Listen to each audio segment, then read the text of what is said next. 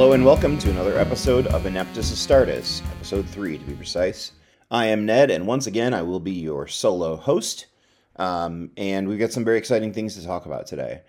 Later on in the episode, we will finish up the segment that we've been doing on line troops, talking finally about the much anticipated recon squad. Uh, we also are going to answer a couple of listener emails that I have been neglecting, and I apologize greatly for that. And then we'll talk a little bit about some exciting narrative things that are going to come in the community at large. And then I'm also really going to look for your input on where to go next.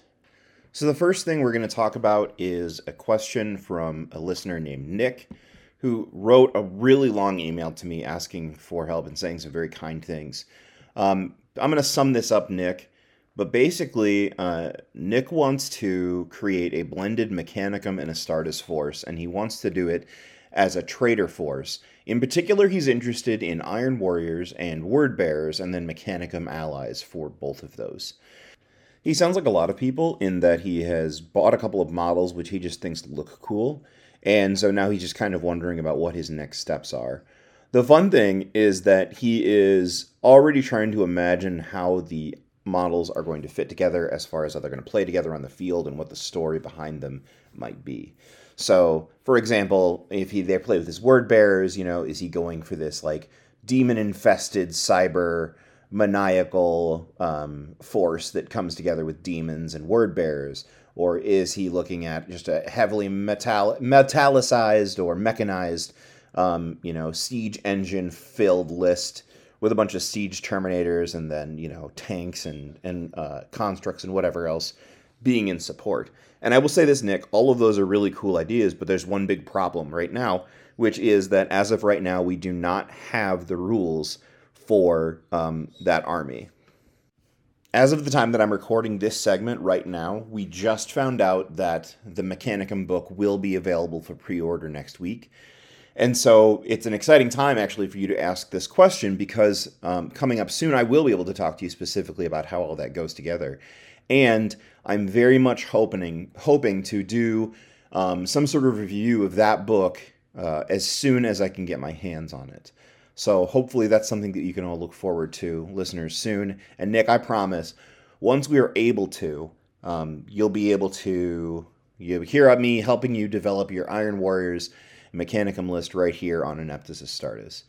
One of the things which you may not be familiar with, because I was unsure from your email how much you know about the lore, I'm not a huge Mechanicum lore buff myself. I'm not the best person to talk to yet, but I'm looking forward to learning more about them.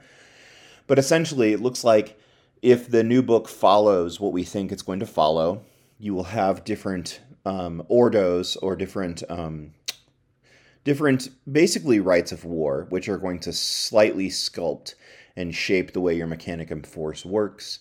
So you'll be able to do things like, you know, give more um, automata line, so they're more like just big hulking cyber suits walking around. You might have a force that's more intensely dedicated towards um, uh, destroying your opponent with artillery and weapons, so destroying terrain, whatever else, or a more defensive structure, and other things in between. There's going to be lots of really cool war gear, lots of really cool options to outfit your characters, and so we will go over all of that, and I will definitely help you put something together. I'm very excited to do so.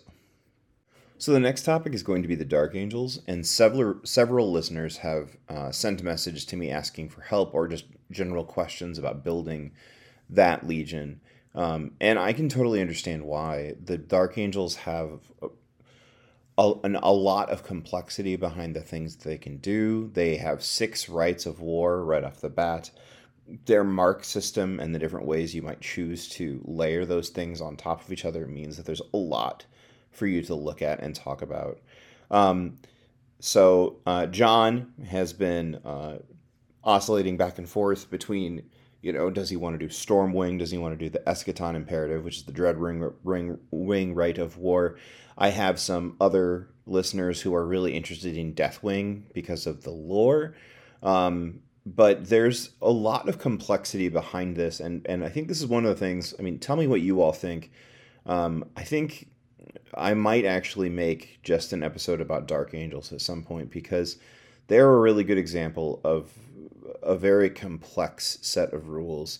And somehow, sometimes, like less is more when it comes to making your own army work. And I'll, I'll give you one example of why.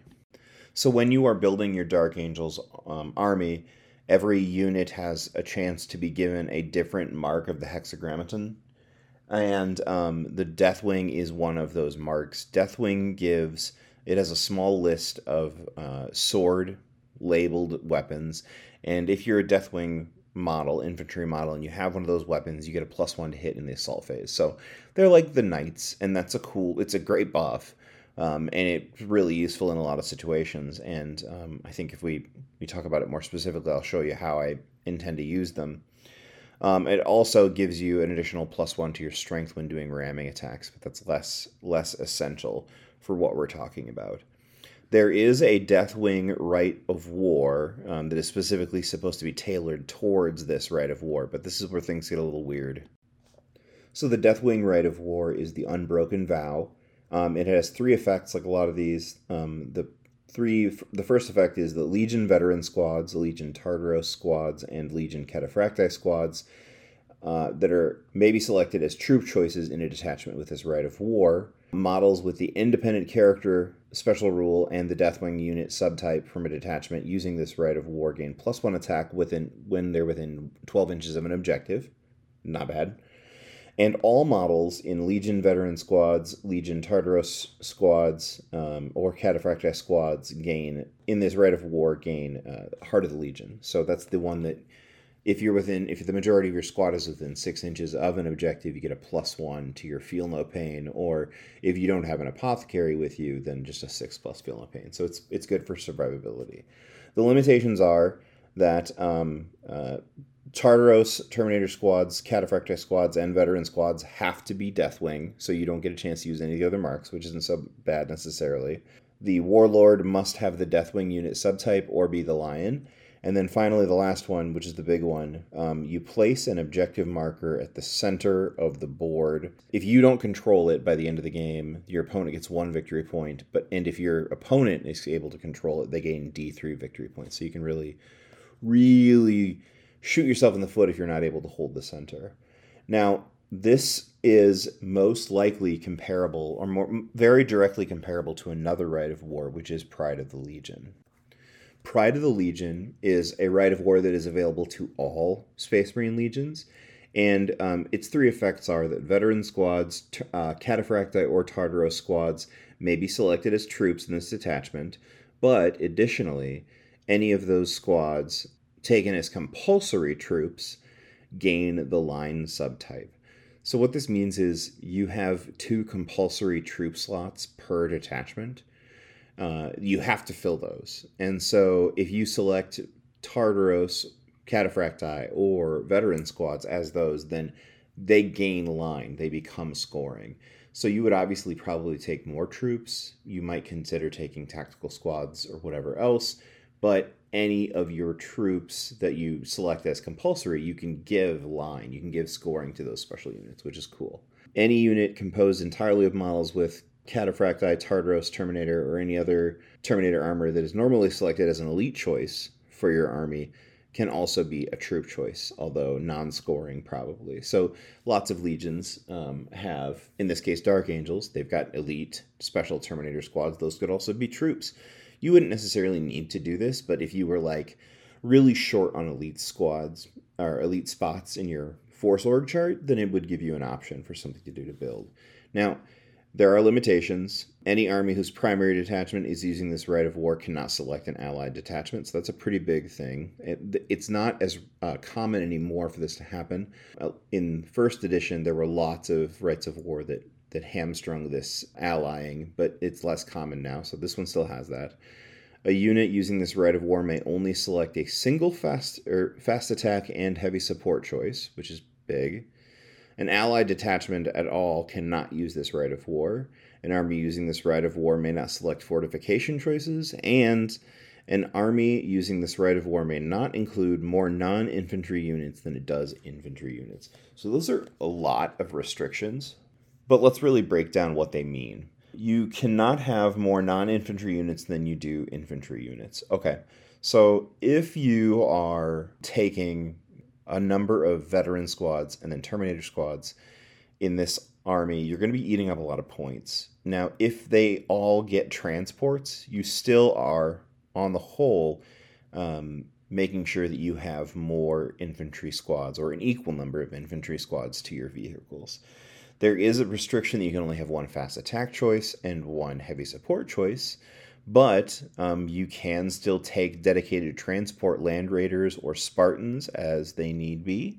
The fa- losing the fast attack might hurt actually more in some situations because you'd only take like what one squad of I don't know maybe you want to take a squad of um, jet bikes or speeders or you know some sort of flyer um, a Xiphon, you would not be able to take any more than that. So that's a hindrance. But, you know, I think that this is a rite of war that caters better towards having really cool infantry that can be scoring and troops, and, and it's really flavorful to think of those those prides of the legion, the, the first companies um, going out there and doing their thing.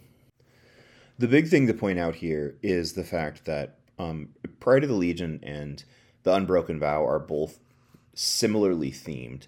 Um, they are both lists that cater towards the the uh, veteran elements of your legion, which are veteran squads and Terminator squads. The difference is, in a lot of ways, that um, the Pride of the Legion actually has a lot more freedom in some different ways, and gives you better scoring options. There are six different hexagrammaton marks that Dark Angels can take, and you know all of the rites of war that the Dark Angels have have very heavy restrictions on what hexagrammaton marks can be taken for troops or specific model types in that uh, rite of war. So everything has to be Deathwing, or nearly everything has to be Firewing, or whatever else. And that's not necessarily a problem, depending on how you're building your army or list.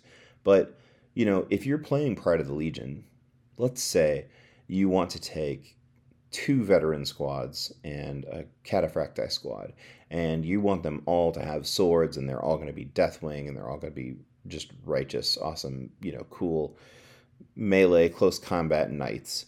Well, you can also take big blobs of tactical marines, but you're not required by this rite of war to make them Deathwing as well, and so you can make them Stormwing.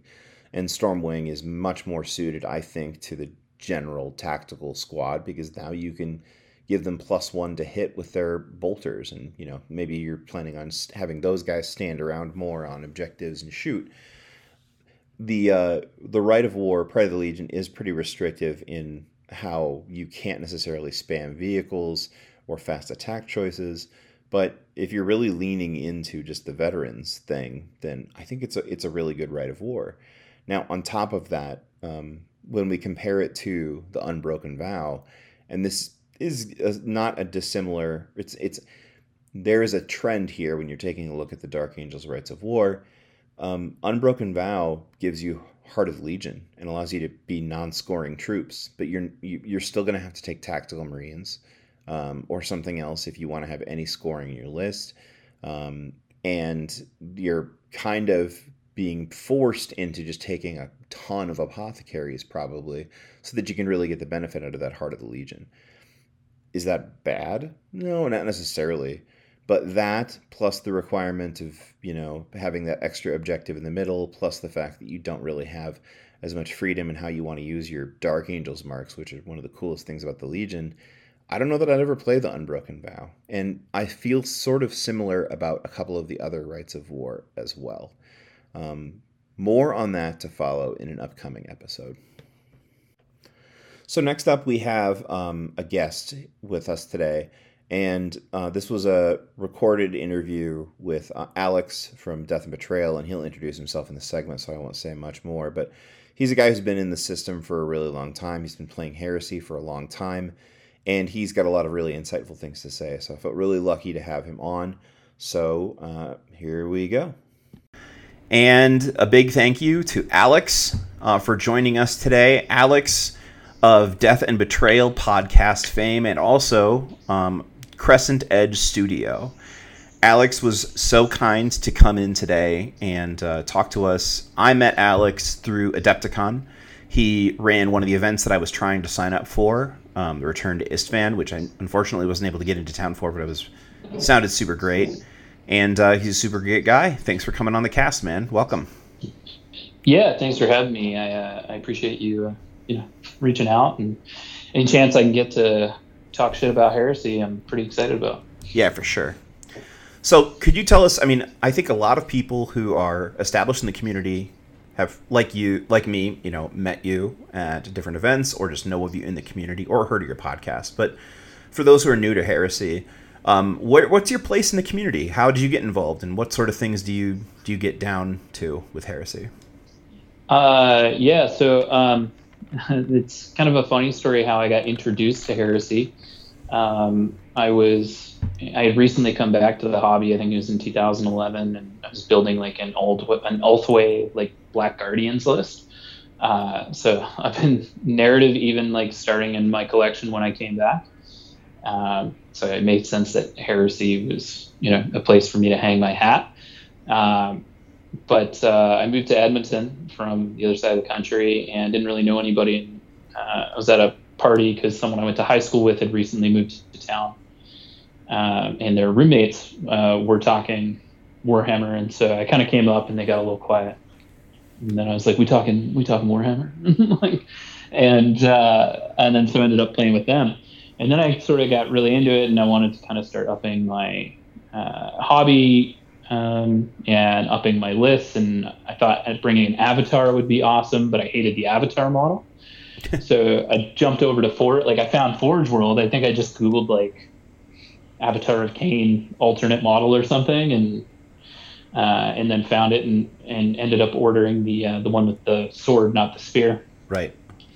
Uh, and that was uh, I want to say like Christmas 2013, probably, uh, maybe 2014, and um, uh, so you know I, I, get home and I'm expecting my package to be there, and I got this giant box sitting on my doorstep, and I go, oh crap, this thing must be huge. It must be like the size of a Titan.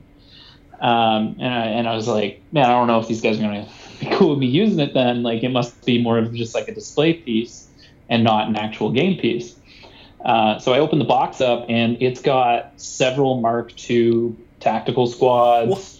Mark II command squad, a whole bunch of Night Lords like Terror Squad upgrade sets, uh, and all this stuff that like I have no idea what it is, and it's labeled like horse Heresy.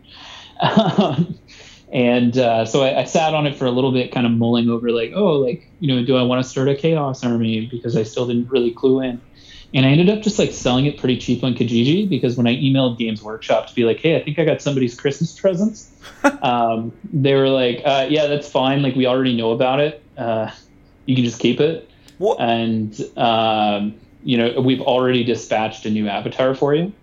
Uh, Merry Christmas. and I was like, oh, okay. And so it was probably like close to 200 pounds, like at that point, like right. 200 Great British pounds oh, uh, at that point worth of stuff. So I mean, that's a few price increases ago, and back right. before they uh, adjusted to local currencies. Uh, and I think I sold it for like 100 or 120 bucks locally. Oh um, and uh, but then I kind of started checking Forge World a little more often because I thought those models were super cool. And, and then Corax came out, and I ended up buying like a bundle with Corax and Mor Deythan uh, you know those guys with the sniper rifles and yes. uh, dark furies and it came with like a darkwing pattern storm eagle. And i was like oh cool. And so uh, i bought like book three and i just started using that with my local or you know my little garage hammer group.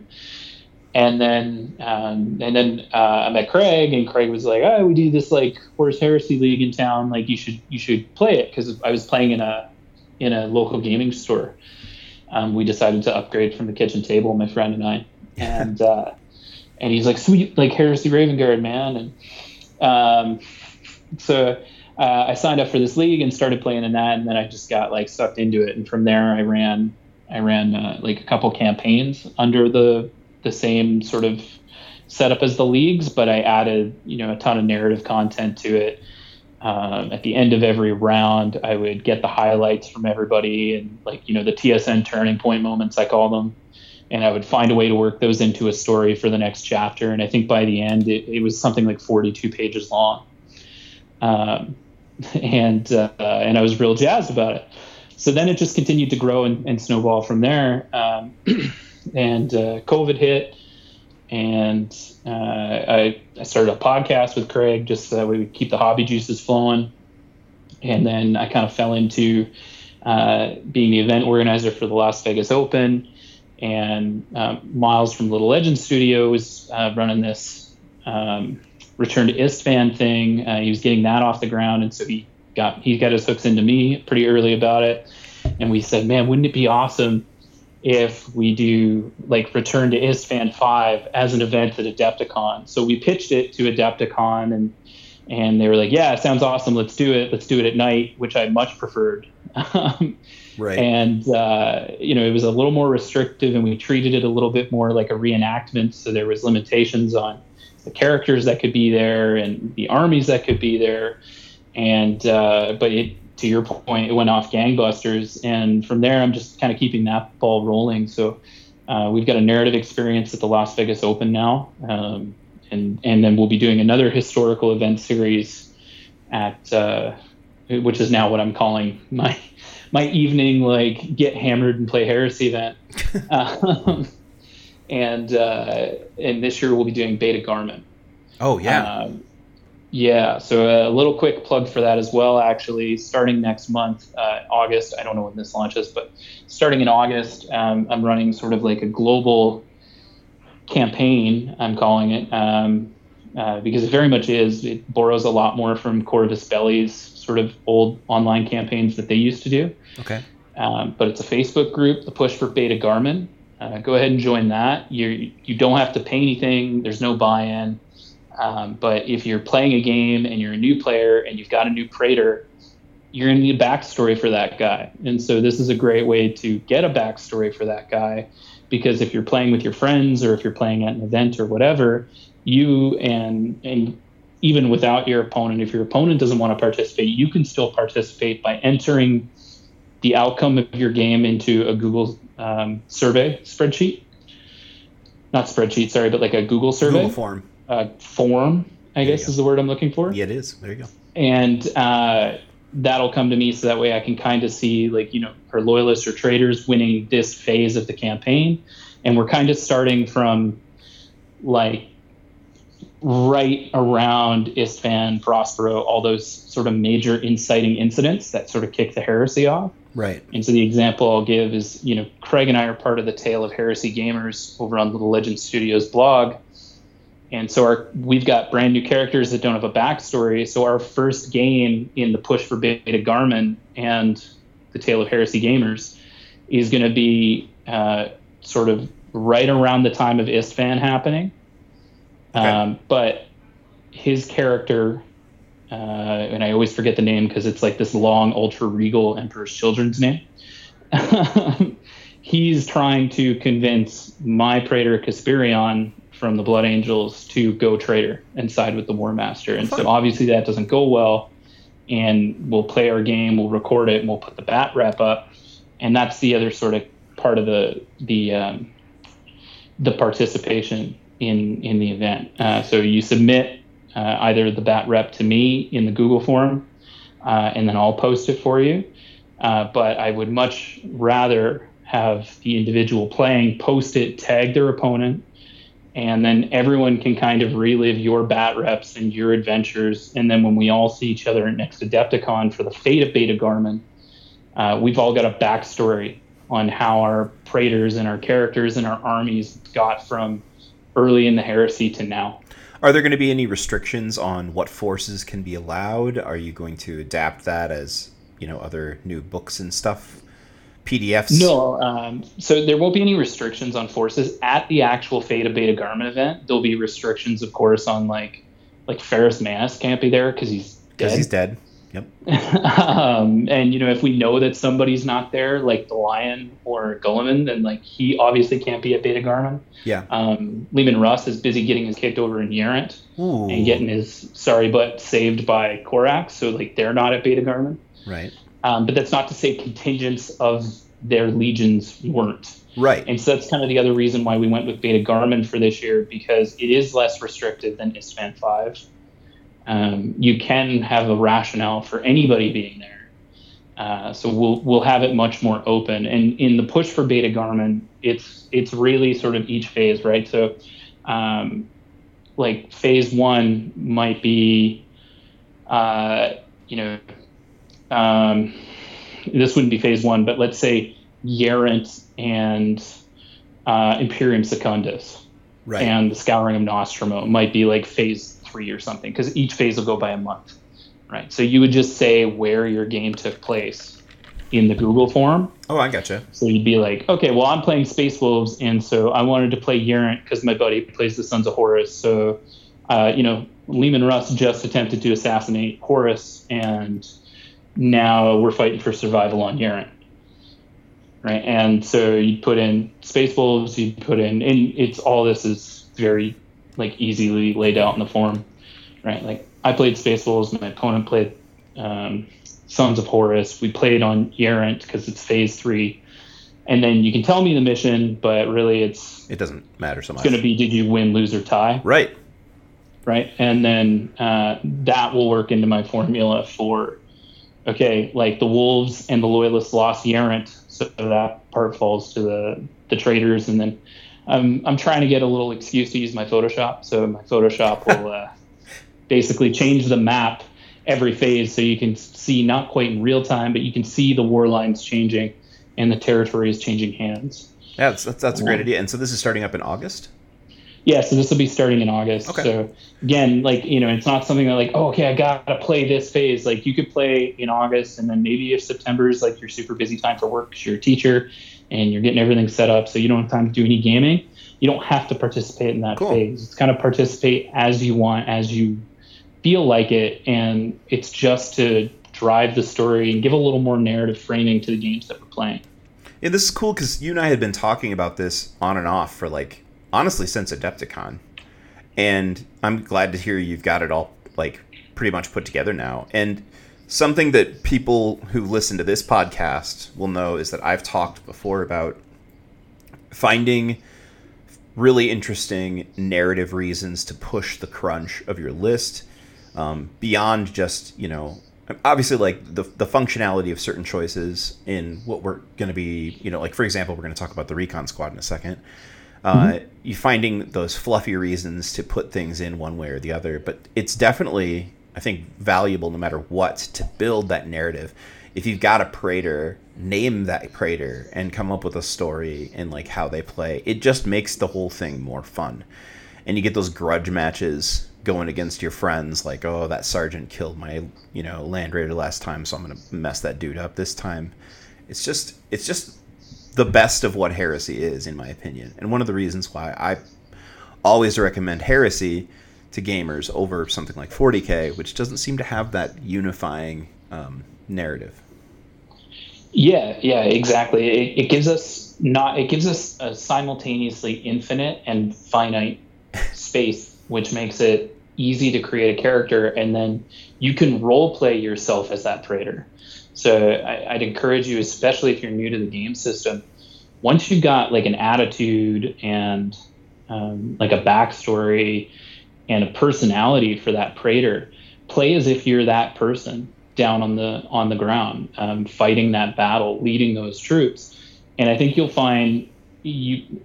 I, I can't guarantee it, obviously, but for me, it gives me like a lot more enjoyment because it, it it sort of creates a little bit of challenge, but it creates such a degree of immersion.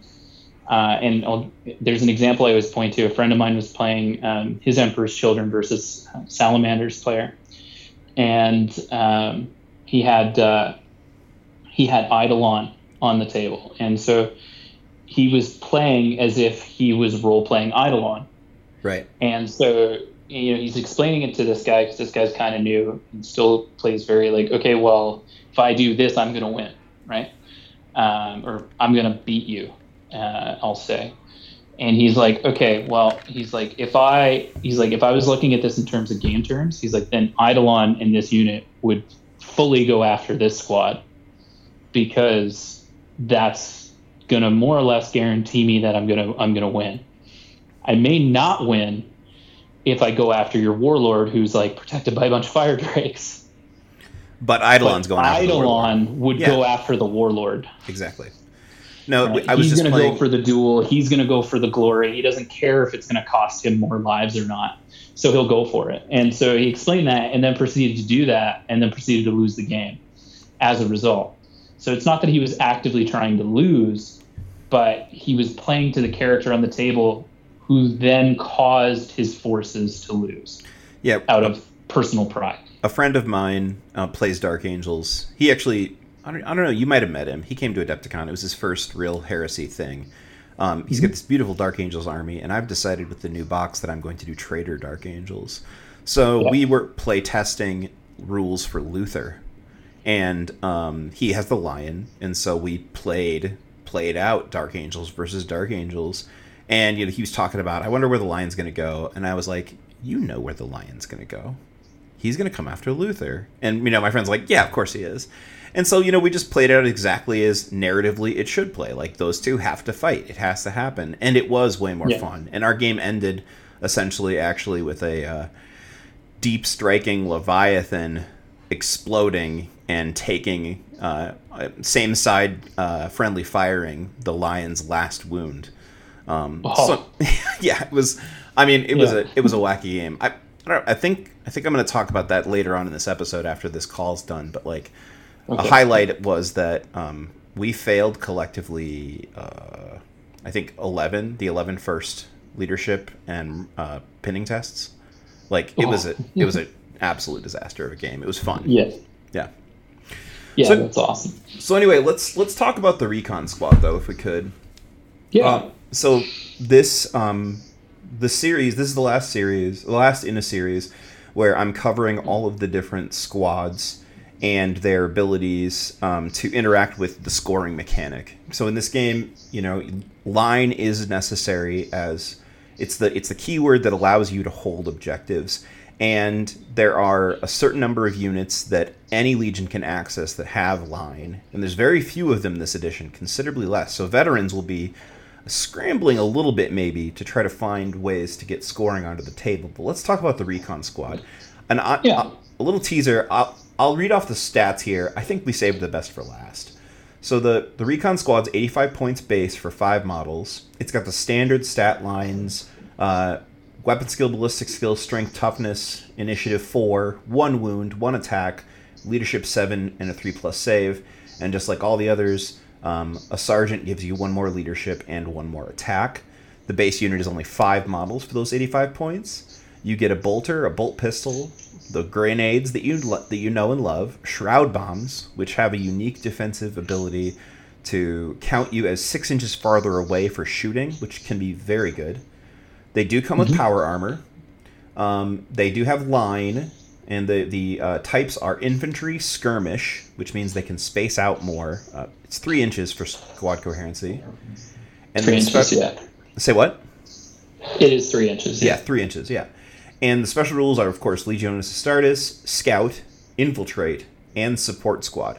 Support Squad meaning that when you fill up your force organization chart, you are going to have to fill compulsory troop choices. These cannot be those. So you're probably still going to have to take two units of uh, tactical marines, despoilers, um, or something else. Honestly, I mean, you could take anything though. You could take a non-scoring compulsory choice, depending on your right of war. But you can Well, take you can take recons as compulsory troops in the recon Correct. right of war. there is the recon, right of war. Uh, Yep. Which I, which I mean, they have line, but then they become compulsory troops. Correct. So you have to take two two squads of them. So these, um, they can take a Rhino for a transport or a Storm Eagle gunship as a dedicated transport, which is hilarious to me. Uh, you can, for 12 points a model, you can get up to five additional recon marines. Anyone can upgrade their bolter with a bayonet for one point, chain bayonet for two points. So exactly the same as what was talked about a couple episodes ago with tactical marines. But then there's some other interesting choices. Any model in the squad can take a Nemesis bolter for 10 points each. They can also take an Astartes shotgun for free or a chainsword for free. Yeah. So let's just stop there and talk a little bit about that. This alone makes them a very interesting and different option. Um, how are you thinking about running your recon marines, Alex?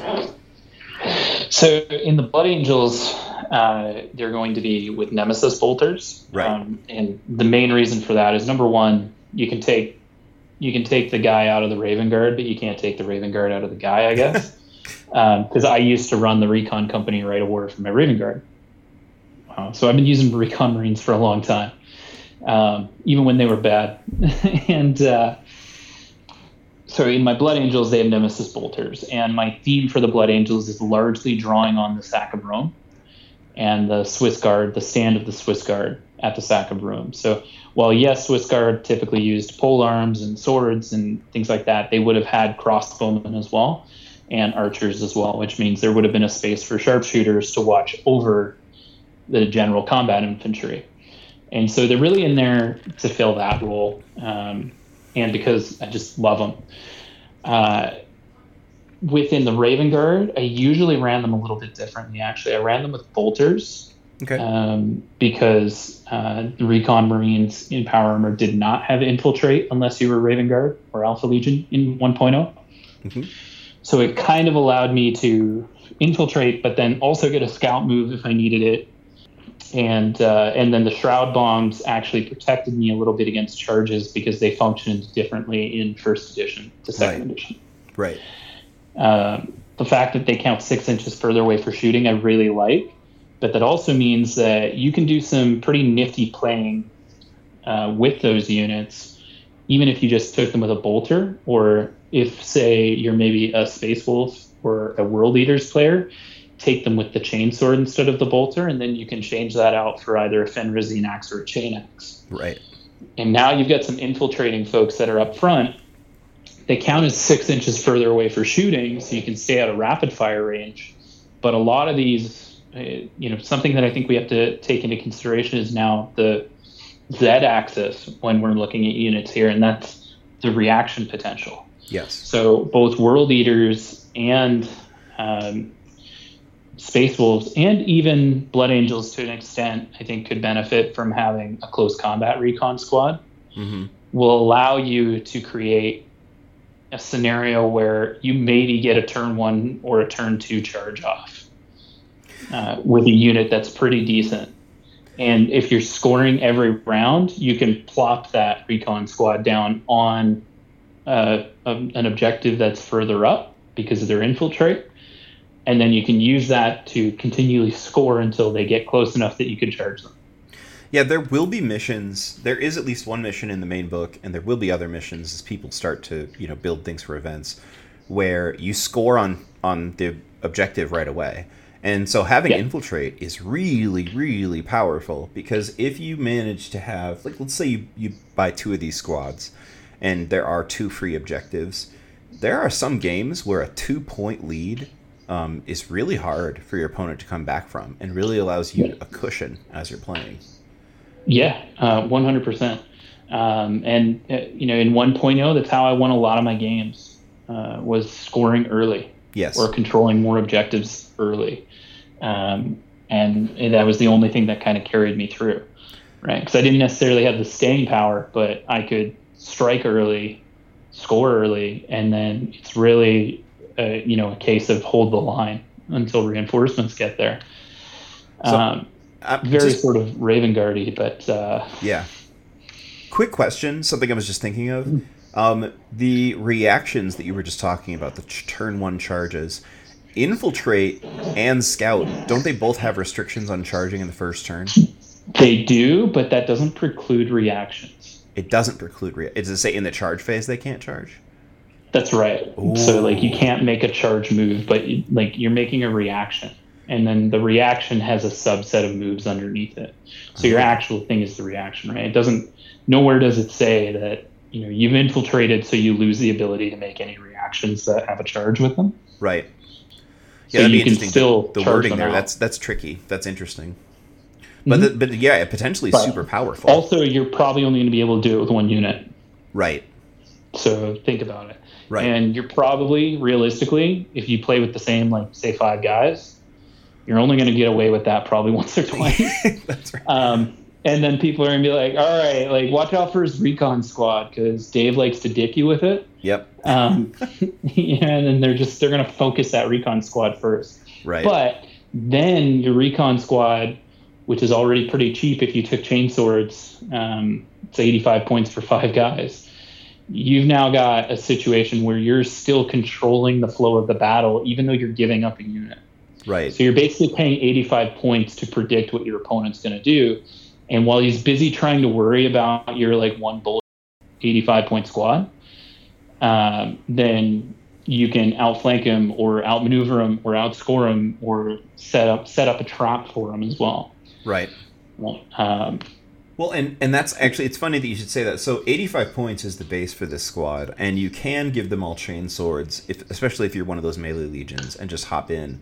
But there are other options that you might consider taking as well, even on that melee squad. So one of the things I've noticed here, and I didn't get to mention it yet, is the fact that the entire squad can take melta bombs for five points a model, which is really heavily restricted now.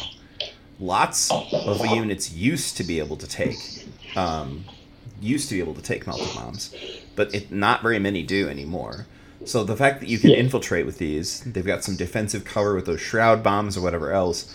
You could also just put these put these dudes just off to the side someplace, and then try to get a cheeky se- uh, second turn charge onto a dreadnought or a uh, um, a tank, you know, or something.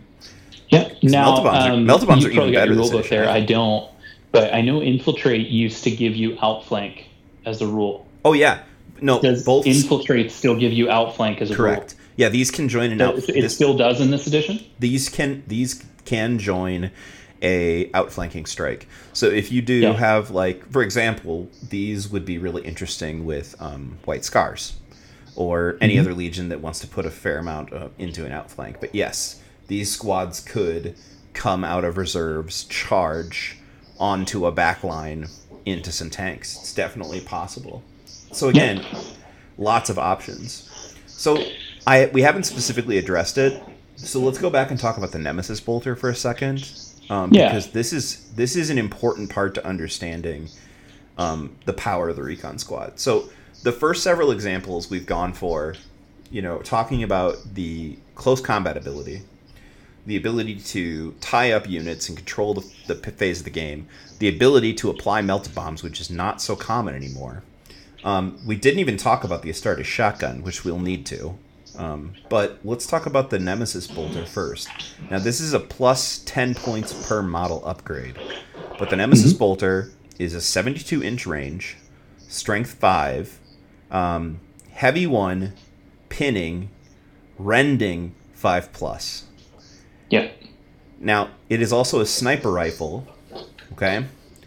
Which means that it immediately applies precision strikes. So, Yeah, precision shot. Precision So shots, yes. Each, each shot now, you no longer have to roll a six for it. yes, each shot. Now, not only is that just way better, but also because of the way the rules are written for the allocation of these shots, the way this works is I've got a recon squad, and I'm going to shoot at your tactical squad. And I roll my five shots. Let's say four of them or three of them hit.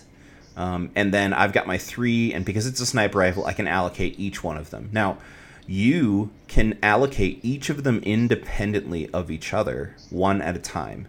So, my first dice, I can say, I'm going to shoot your sergeant, and I can roll. And I successfully wound, and maybe I even rend. Now, rending in this edition is interesting because not only does the rend go off at an AP2, but it also automatically wounds, which means that Nemesis bolters are actually not even so terrible at peeling individual wounds off dreadnoughts. Because it, auto- right. it automatically wounds on a 5 or a 6. Yeah. Yeah, I wouldn't I wouldn't necessarily focus those shots on a dreadnought because No. you're going to lose the effect of pinning. Right. But um, and you you may be right on rules is written in that way. I, I don't play it that way because I've played a few games with them. Um, I'll roll all of my shots. If I've got four hits, I'll allocate my shots. Oh, you do Uh, you do it that and- way? Yeah, and, and I mean, there's a few reasons for that. One is it's faster. Yes. Um, and I'm big on speed. And two, uh, to me, it makes a little bit more sense that they would have been choosing their shots um, and all shooting at the same time, right? So they would have said something like, "Okay, uh, you know, Scott, you shoot for the apothecary, Right. um, and uh, him, David, back him up on that because we need that guy dead. I'll shoot for the sergeant." Um, you know, Greg and uh, Chadley like shoot at will. Chadley misses Um, for sure. Yeah, But, yeah. yeah, and so then they can they can shoot at whoever, right? So, but typically, um, if I know that there's like been a particularly tricky apothecary, where I know I'm about to charge that squad, and I've got five shots, and there's a sergeant with something that I'm scared of in there, then I may just, as I'm shaking the dice, I may go, I'm all of them are shooting at your sergeant, Sure. and then roll the dice, and then be like, okay, I got like three rendings through, so uh, he's dead. Well, and I Um, mean, and then take your pinning check. right? all Uh, of these yeah all of these squads are going to have likely i mean you're probably going to have a sergeant. And uh, when you're going to cause a pinning test if you get a kill. If you manage to kill the sergeant and remove their higher leadership that's a double double whammy on that squad. Killing the apothecary obviously is fantastic for preventing feel no pains. And then um, there's other things like there's special weapons or you know there's vexillas or augury scanners you know if you can target them you can um, remove some of that effectiveness it makes Yeah, them really really strong yeah Yeah, so I, I really like it because the recon squad really just, even in its inclusion and its options, adds such a layer of tactical depth to the game that just didn't exist there before. yes Especially when you multiply that with the matrix of all the other things that can happen here, like reactions, right for example. So I played a game against Alpha Legion. I used my recon team to pin a headhunter squad, which would be a really nasty reaction as I'm about to charge into it. Pinned it and then charged it with my Praetor and his assault marines. Right. Um, yeah and then for ran over that that really killer unit like a steam like like a truck yeah basically. for Um, clarification just pinning does negate the ability to react to things so like it I mean, does. Yes. probably implied, and a lot of you, a lot of you listeners probably already know that. But just to point out the effectiveness, pinning prevents certain units from being able to interact at all with the board, which is super strong. Yeah, yeah, and there's a few other ways to get that, um, which I'm sure you've talked about. Yep. Like the rotor cannon. Yep. Well, we, yeah, we, we actually, I actually skipped over the tactical support squad because I was just talking about. Oh, because troops. there's no line, right? Yeah, because there's no okay, line well, there. spoiler alert for a future series. yeah. Sorry. No, and actually, you know, it's funny. I um, I actually included, I used a ten man rotor squad in uh, in that Dark Angels versus Dark Angels game, and it was good, um, especially with some of the bonuses because I was playing Firewing, uh, with hits into wounds. But Okay. Um, I know it's it's a little bit of a divergent topic, but not terribly because we're talking Nemesis bolters. yeah, Uh, do you have a veteran squad in your fire wing? um, I do. Oh, well, I've gotten the models for it. I haven't decided what to do with them. Why? Uh, because your fire wing gives you your like you can select your preferred dudes, Correct. like your preferred targets, which Yep. gives you plus one to hit them Yes. uh, in both shooting and in close combat. Correct. And veterans are weapon skill five, ballistic skill four, relentless, and can take nemesis bolters. Yeah. So they're running and popping off those Nemesis bolters. Yeah, they're running, popping off those shots, and they're effectively ballistic skill five against that unit that you're trying to get. Right. But if you really beef them up, even with a close combat weapon, then they can pin that unit. They're relentless, so they can still charge even after shooting a heavy weapon. Right. And then you can get in there and you'll hit them on twos Right. Uh, if it's a weapon skill four unit. Right. Still, it's a, yeah, it's a hilarious group of overlapping combination. I was actually, that's actually something we're going to talk about the relentless rule in another episode because there's so many things that can take a nemesis bolter and have relentless. So it's just Yeah. like it's like um I don't know, it's like COD in here with like the 360 no scopes. Uh, Yeah, yeah. It's uh, I'm I'm planning to add at least one of those units to my Alpha Legion. Yeah. Uh, just because it takes me back to the days of like playing Rust. On, on Modern Warfare 2. Uh, it's just running in a circle with the bolt action sniper rifle. yeah. Uh, So let me let me cover let me cover the rest of the options here for the Yeah. squad really fast. Um, so like all the other squads, they take they can take Vexillas, a Nuncio Vox, or an Augury Scanner at ten points apiece. Um, maybe I, I think the Augury Scanner is a no brainer. Um, if you're if you're running Nemesis Bolters, because um, the Nemesis Bolter is such a huge range that they they will get a chance to shoot at almost anything they have line of sight to. Um, And with those precision shots, I mean, you know, you're deep striking assault squad. Why wouldn't I try to take out your sergeant as they're coming up out of orbit? Um, the sergeant can take magni or minor com- magna or minor combi weapons at plus ten points or plus five points. Uh, they can take a uh, chainsword for five points, um, which is in, in addition to other things. Um, they can take a power weapon for plus 10, a power fist for 15, a lightning claw for 15, or a hand flamer for 2 points, plasma pistol for 10, and then uh, Volkite Serpenta for 5. The, the thing about this squad, the, the rest of those options are pretty pretty boilerplate. The thing that's absolutely wacky to me about this squad, and, we've, and you know, I think I've already said it, this squad can do so many things. Um, a tactical squad is by and large going to do one thing. Um, The recon Yeah. squad can be move. equipped. It's gonna shoot. It's gonna Yeah. sit on an objective. It's going to stand on an objective and it's going to try not to die and it's going to probably do that job pretty well. Recon squad, you can have four of these doing different things, very Mhm. different roles in the battlefield, which is just crazy to me. Well, to me, it makes a lot of sense, right? Especially if you pull the parallel to like modern fighting forces. Correct. And I'll use yours as an example because you're American, um, and probably most of your listeners are. Like Marines, the Marines, the U.S. Marines has Marine Force Recon, which is kind of considered an elite unit with inside the Marine Corps. So Right. wouldn't it make sense that your standard Space Marines would have like a Marine Force Recon that's maybe a little more elite? Right. like you know they're not on the level of like a navy seal but they're still up there like they're considered an elite unit that is pretty skilled pretty uh, you know probably versed in sharpshooting versed in sabotage tactics Right. No, I etc and so like I, I think this unit really fits the role of a recon marine whereas previously the recon marine and the scout marine were both kind of the same entry right. and they always sort of felt like neophytes, but not neophytes. Yes. That made sense. Yep. Um, which especially didn't make sense because very much in the heresy, like you exit training and you go into the tactical line. Yes. Yeah. No, this makes sense. That they have, yeah, they've got all of these. They've got these different rules. The scout allowing them to reposition after the game starts if you want them to.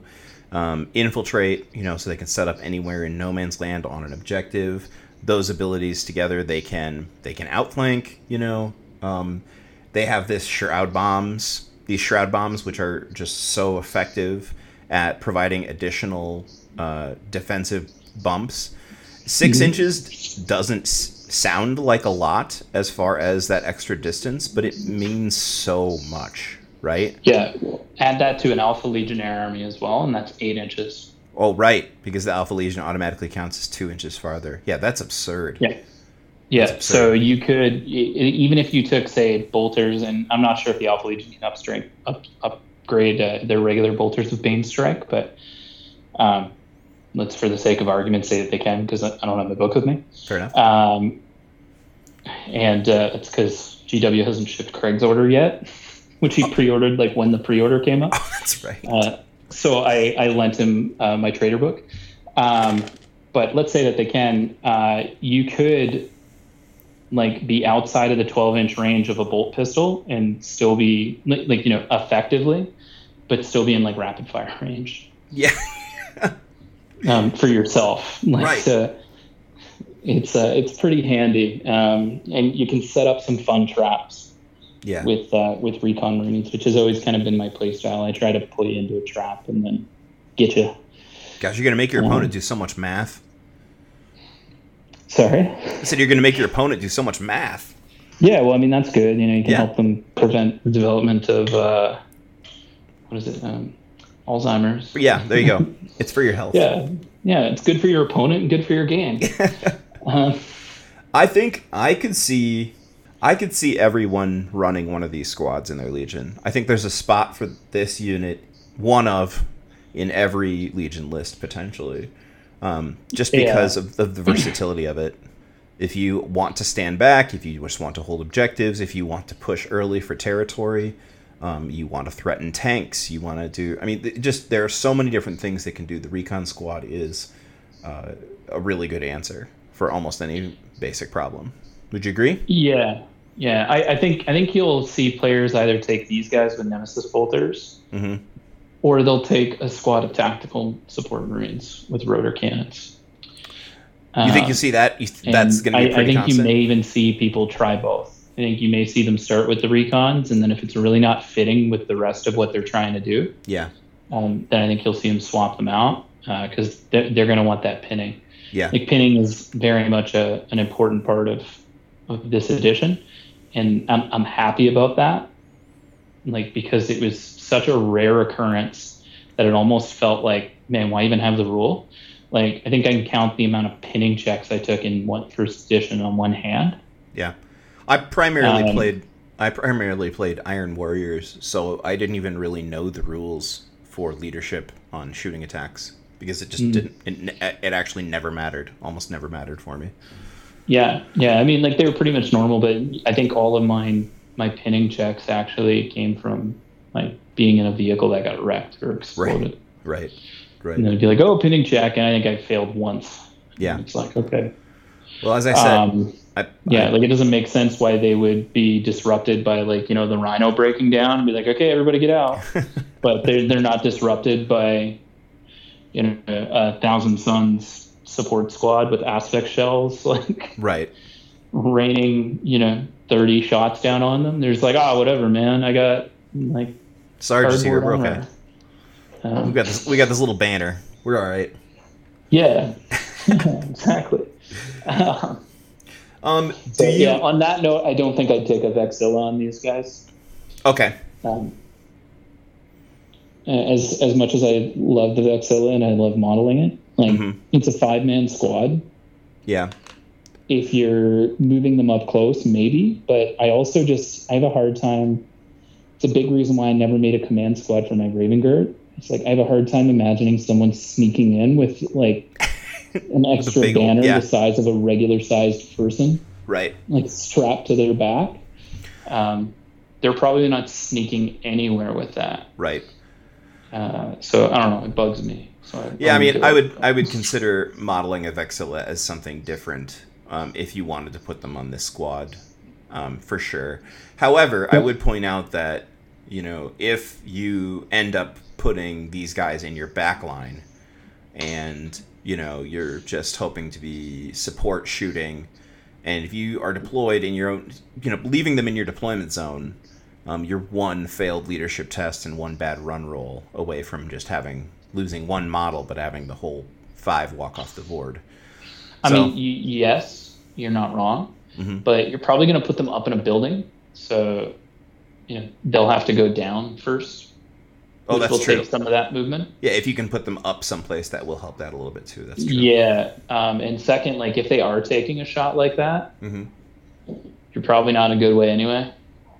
So, is it worth like adding another ten points to a unit that's already this point like 150 points or roundabout for what is what is effectively only five shots? Like, don't forget about that. Like, yeah, pinning's good, but you really need to get those rens Yes. More often than not. And then you need them to fail the pinning check too to really get everything that you're trying to get out of like the sniper recon ring. Right. Um, and and for me, like with with most support teams in general, I just don't tend to put um, Vexillas on them. Like I don't consider my recon marines to, and I don't really usually expect them to survive the length of the game. Got it. Because I'm usually trying to create some point of what I call aggro with them while getting as much out of them as I can. Right. And then it allows me to sort of dictate my opponent's movement a little bit because they're going to be so pissed or over threatened by this five man unit that it is going to get some degree of focus. And because you're infiltrating, you can place that thing down last. So you can really dictate what unit is going to sort of focus on trying to get rid of those guys. Um, to a degree, of course. Well, and they do have a 72 inch range with those Nemesis bolters. So mm-hmm. line of sight is the limiting factor by and large. They do, but I think out of the probably five or six games I played of this edition, I've put them in my deployment zone once. Oh, yeah. Yeah. Otherwise, like I'll infiltrate them, right? Because like, yeah, they, they do a 72 inch range and you're right. Like you can put them at the back line and shoot over, like particularly if you're trying to take like a defensive position or something like that. So I'll probably often run them that way in my Blood Angels. But um, at the same time, like if you can put them over towards your enemy's deployment zone, like off to the right hand side, and you're 18 inches away from them or whatever, then you can start getting them antsy about that. Particularly if you got an Nuncio Vox and some deep strikers. Right then they might they might really worry about that, and then you can kind of pull them in the direction you want. And I did this with my Raven Guard, sort of pull pull them in the direction you want, and then drop your assault marines behind them, and you've got them pinched, but not pinched like amazingly. But it's enough that they're like, oh, I'm going to be worried about that. And it's a bit of a risk because you're kind of, you know, using the Nuncio Vox for nothing, if, especially if you're dropping outside of six inches. But right the deep strike rules are pretty good. Like if you fail it, it's kind of you know your chances of failing it aren't great. That's what I'm trying to get at. Yeah. Um, and then bang, you land. You can kind of start making some moves, but you've you've you've upped like the real value of that unit, and you've taken the value of that unit beyond just points per output. Right. Um, by doing that, and so it you know, I, I know this was something that I struggled with a lot when I first started playing. Is I wanted everybody to survive. Right. and that's not a realistic outcome. So instead, you have to think about what can I sacrifice, and how can I get the most out of that sacrifice. So that that tends to be how I think about a lot of my units. Instead of like, what can I get out of them while they're alive, I try to think about what can I get out of them dead. Right. Well, and I mean that's the th- yeah. If, if you're if this 85 or 135 point unit, 150 ish with a little upgrade, if it takes shooting from you know a 200 point unit twice to knock it down, then that's a really yeah. good value you've gotten. Conversely, though, what what do you think the point value is on a pin? You know, like taking one unit essentially out of the game for a turn. Uh, I mean, it's situational, really. Yeah. Because what do you, what do you do with that unit once it's pinned? Are you just slowing it? Right. Because um, chances are they're going to recover in the next round anyway. Right. Then you have to do the same thing, which already you know it, it isn't. It's not a guaranteed thing. No. Um, I think you know I think in a game where I had a squad around for the whole game, they do take losses. Um, but and so their their efficacy and their their chances at pinning go down realistically every turn. Right. Um, so your chances of getting a rend through and your chances of getting a wound through, uh, which is unsaved, and then them failing the pinning check, right, kind of becomes like an an ever challenging goal to accomplish. Right. So, you know, what do you do with that once they're pinned? If if you've got them in your back line and you pin the tactical squad, that's kind of up front for turn one, and then you don't pin anything else again, what was really the value of that pinning if you didn't deep strike something and charge into it? Right. So maybe if you're an Imperial Fist player and you're just playing a gun line and you're trying to slow them down, then that value might be different to say someone like me who's trying to pin them so that I can charge them with another Blood Angel squad. Right. With a Blood Angels tactical squad or something. Or like, um, you know, the um, Night Lords who have rules synergy specifically for charging units that are pinned or falling back and they get getting yeah, additional yeah, attacks or exactly, charge right? distance. So the, yeah. you know, if you want to try to convert the value of that to a points, right. I don't know that I don't know that I could do it. um, but that's you know, that's where I kind of try to talk about like see the alternate value instead of the points per output. Right. Because it's it's not really falling within the points per output because you're relying on other things that you paid points for to maximize the value of it. Um, and so Craig and I did a few episodes on this um, called like underutilized le- um, underutilized units as legions. Mm-hmm. And so it was like, okay, a unit that you know traditionally has been looked at as garbage because it only does X amount. What can we do? How can you use it to get more out of it, right? And maybe that's using it to set up a trap, using it as bait, or Yeah. maybe instead of like, hey, it's a tank, so I should send it after other tanks. Maybe instead outflank it and have it like chew up the backline infantry Right. um, you know, it's it's a predator. The autocannon sucks. Why would I take that? Well, you're going to take it because you're going to drive it into the back line and worry everybody about it. You use that 65 point model. I don't know what it is in this edition. It's but like back then- 120 now. yeah. Okay. So back then it was like 65 points. Like you can go flat out and just rush it at something, and now all of a sudden he's distracted and worried Right. and you're controlling the situation and you're forcing him to make choices and all of those you know you could say have a points value to them Yeah. but it's a points value that's not held within the unit Right. um, and it's a points value that i would argue the unit didn't bring you did And we're getting into the weeds here. Like, I mean, th- th- this is a pretty deep well that's theory. your fault because you invited me on here Say, well, say what? it's my fault. Yeah. No, no, it's so fine. that's your fault because you invited me on here No, this is good stuff, and this is good stuff for people to listen, listen to, and to think about. Um, but the really exciting thing is, not only do you have like your skill as a player obviously impacts the way you use the units, but this unit to start with has tons of different options to allow you those choices. Um, exactly and that's why i'm saying like i don't think you can put like an extraneous point value to it right.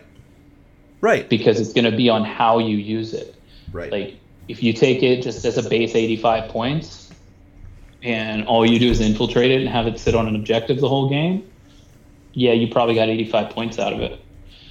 But if you, you know, swap the bolters for close combat weapons and you set it up there as a trap, right. um, and the guy doesn't know about it or doesn't think about it or he's not worried about it, now all of a sudden he's got a tactical squad that's tied up for two or three rounds Mm-hmm. combat while you chew through it, or better yet, like you win combat and he fails and then you sweep him Right. because you used your reaction really effectively. Like, then, I mean, arguably you got way more than 85 points out of that. Particularly if say you butchered a 120 point tactical squad.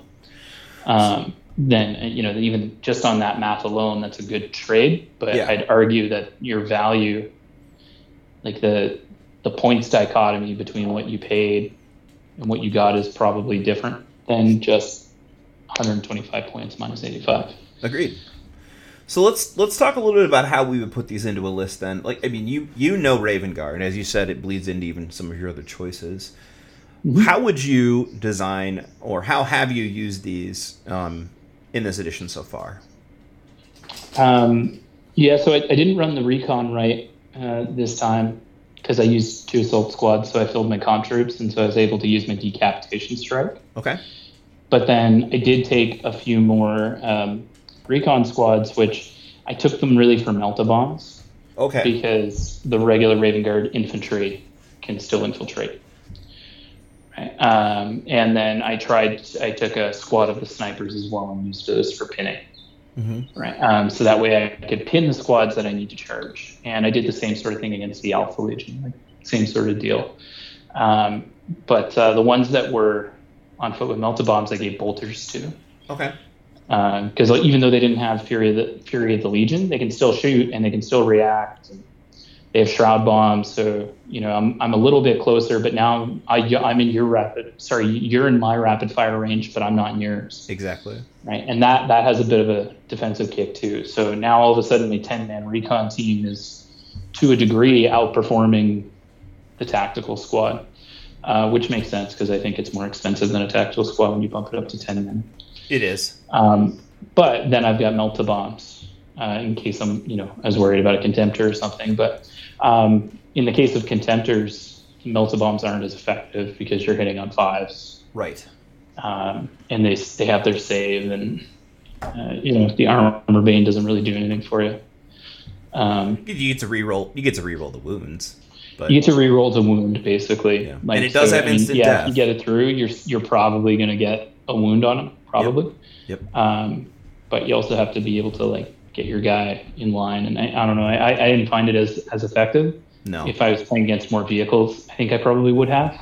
yes. Um, but it, for the same sort of reason, right? And then you you infiltrate those guys up close, and you start popping vehicles, transports in particular, expose the fleshy guys inside, and then do your drop assault and charge into decap strike, and hopefully chew some guys up.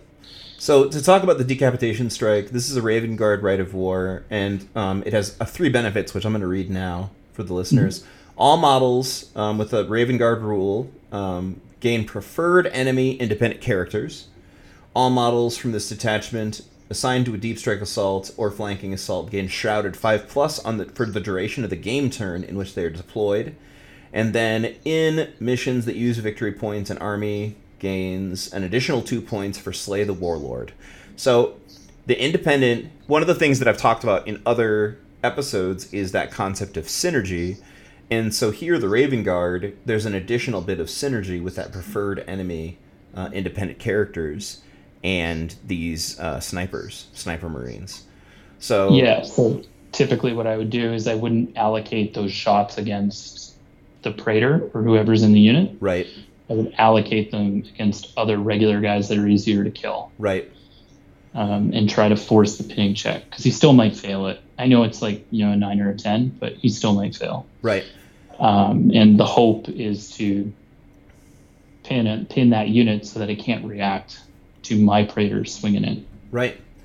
So the uh, that is one thing that's sort of counterintuitive is that you might see the sniper and think you want to actually shoot your friend's character or multi wound model or whatever else, but in practicality, it's probably better to like um, like Alex just said, kill the sergeant or kill you know an apothecary or someone else a Vexilla, uh, because that will have more immediate effect. They lose a model and you force the pinning check.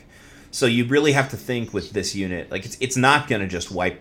It's not going to wipe your opponent, the, the recon squad, but it is going to give you tactical options if you play smart. Yeah, exactly. Because it's probably not going to force anyone to run away. Right. It's going to force them to hold them in place. Yep. Then you have to decide what to do with them after they're in place. Exactly. Yep. All right. Um, that's about our time. Do you have anything? Oh, remind us of the Facebook group, please.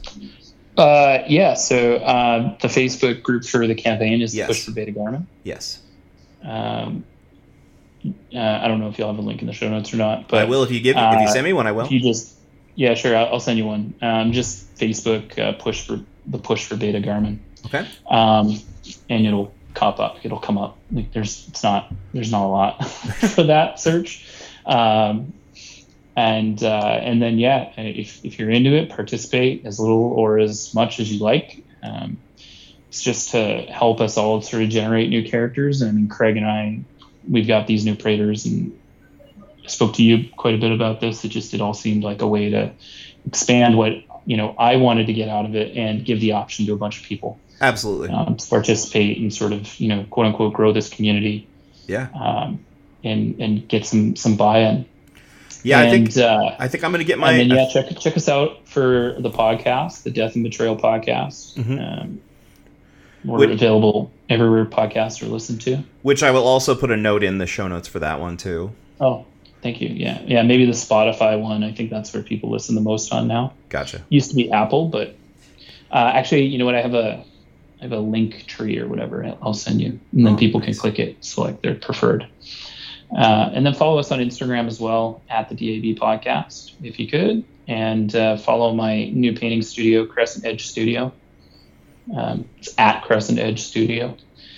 Uh, I should probably finish my logo for that right now. I just have a picture of my Cadus Next conversion as the uh, the profile picture, but um, and uh, I'm not I'm not looking to do full armies right now. Uh, more character conversions and and um, which I can build and then let you paint, or I can build and paint in my style, which is a little more like sharp contrast, a lot of luminosity, and a lot of sort of playing with light to create interest, Yeah. um, and a lot of texture as well is kind of my other sort of thing that I swing the bat with. So I've got one commission on the table right now, um, doing uh, one of the Tetrarchs from the Ultramarines, in the Battle of Calth. Nice. um, for a guy here in town, and uh, he wants to paint it so it matches his army, which is fair. Um, but I like playing with green stuff, and I like playing with the bits box, so I'm pretty excited to get that guy done. And then uh, I'm of course working on my Casperion for my Blood Angels, um, which is a, a lot of bits and a little bit of green stuff as well. Awesome. Um, yeah, but I'm excited for him. He'll he'll uh, I think he'll he'll be my piece to resistance mm. or hmm. whatever. Well, all right. Thanks so much for your time, Alex. Appreciate you coming on and sharing your expertise with all of us. Um, like I said, check out those links. He said check out those links. They'll be posted in the show notes. And uh, yeah, thanks so much for being here, buddy. Yeah, awesome. Thanks for having me. So, again, a big thank you to Alex for coming on to the show. Really appreciate having his insight you know, I recorded that a little bit before I recorded the rest of this episode, and having gotten a chance to listen to our conversation a couple times, I was struck by a couple of things which are really unique about, I think, well, potentially any wargaming, but also really Horus Heresy. He's talking about like the sacking of Rome as inspiration for his force, and I think it just goes to show you how deep you can get into the project side of this army and you know just how much fun you can have with that side of building things. And you know the other thing too not to put off any of our listeners because uh, I'm I'm getting I'm getting a sense because of a lot of who's emailing me here that we have a lot of really new heresy players tuning in and that's really freaking awesome. If you're new to wargaming as well, then some of this might seem really intimidating because when a guy like Alex comes on to talk strategy, he's going to talk about, you know, the the real depths of what the game or games like this allow. Now, you can get there, right? If you're listening here and you're just getting started and you're wondering, is this too complex for me? You can get there quite easily um, if you take the time to to think about you know the mechanics of the game and how your play is going to function together. But if you just want to you know if, if that is not your style and you're not like super deep into the mechanics and the, the play and counterplay and whatever else and you and your friends just want to put toy soldiers on the table and uh, and have a couple drinks and have some laughs that's also okay. I just want to make sure that point is out there. But what's really cool is to know that there's people out there in the community like Alex who are willing to bend your ear and talk to you about, you know, really unique and special ways that you can really up your game. And this is a game where not only your hobby craft can really go to places where you didn't think that it was possible as far as, you know, exploring new painting techniques or whatever else, but also just the way you play the game and the way you perceive the game and games in general also has a lot more depth for you to plumb. So you know, jump into it and, you know, experience it as much as you want to, but feel free to, you know, make those explorations and, and really try to get into the, the real depth of the game.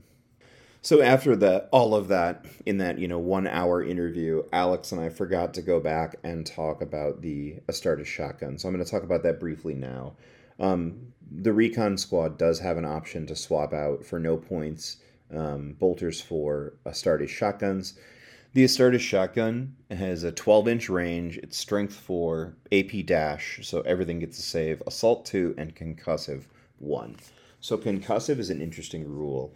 Um, concussive states that a unit who suffers more or one wounds, uh, regardless of whether or not those wounds are saved or otherwise discounted, from a weapon with this special rule must take a leadership test at the end of the shooting phase if those attacks were inflicted as part of a shooting attack or the current combat if they were inflicted, inflicted as part of a melee attack. And if the test is failed, then that unit's weapon skill is reduced by the value in brackets as uh, as listed as part of the special rule until the end of the following assault phase. Um, so concussive one means that if your scouts run up, get within 12 inches, they're going to set up for a charge. They fire off a couple rounds with their you know trench sweepers, their shotguns, and they cause a wound, then at the end of that, they're going to have to, your opponents are going to have to take a leadership test. Now, you're not super likely to fail those leadership tests, but just as much, just as pinning has theoretical value, the concussion concussive rule will negate one point of weapon skill, and that will have a big impact on a lot of potential units as far as the overall outcome of a combat. So let's say you run these guys cheap and you're just looking at a five man recon squad. you give them chain swords, except for you give a couple of them uh, heavy or uh, you know Astartes shotguns. So you're tr- hoping to guarantee with four shotgun shots if they get close enough a hit and a wound, and then there's a chance that you can reduce the weapon skill of your opponent by one. So now your uh, charging uh, recon squad has the upper hand, gets a plus one to hit uh, against um, against that unit because of that failed save. Now there's potentially a lot of really cool things you can do with this, and especially if you're going to run like a larger ten man squad, I think throwing in a couple of shotguns to try to try to potentially tease out this reward, it's not a bad idea. Um, but it's again just another example of the really strange, uh, in, entirely uh, wonderful uh, an expansive toolkit that the recon marines have and just all the different cool stuff that you can do with them. So wanted to make sure that we mentioned something about that now. I definitely am going to make sure that some i have a recon squad modeled with those just because i think it's going to look cool and i want to see it on the table. Now as i mentioned in my interview with alex i've played a couple games with recon marines as well um, because I'm I think that thematically and also the crunch style they work really well with the Firewing lists that I'm going to be trying to build or work with this edition. So the the game I want to talk about is a game. It was Dark Angels versus Dark Angels, as I mentioned, and I ended up bringing three squads of Recon Marines for this game. Uh, one of those squads had two shotguns and melta bombs, and the other two squads had Nemesis bolters. And all three squads were able to do some pretty decent work. Um, I ended up putting both of my recon squads in my deployment, but in position uh, in my deployment zone, but you know in position to have a nice line of fire for the battle.